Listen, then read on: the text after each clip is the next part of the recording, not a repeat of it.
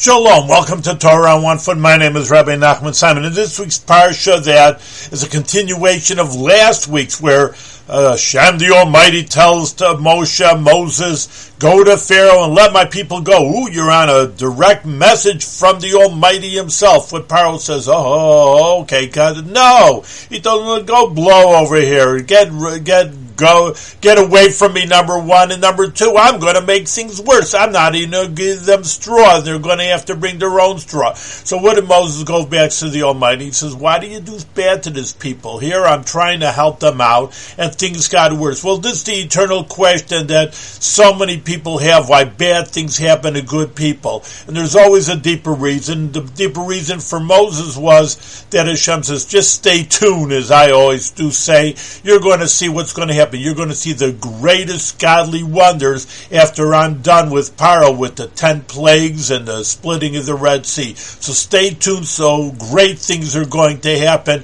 and so too it should be for us.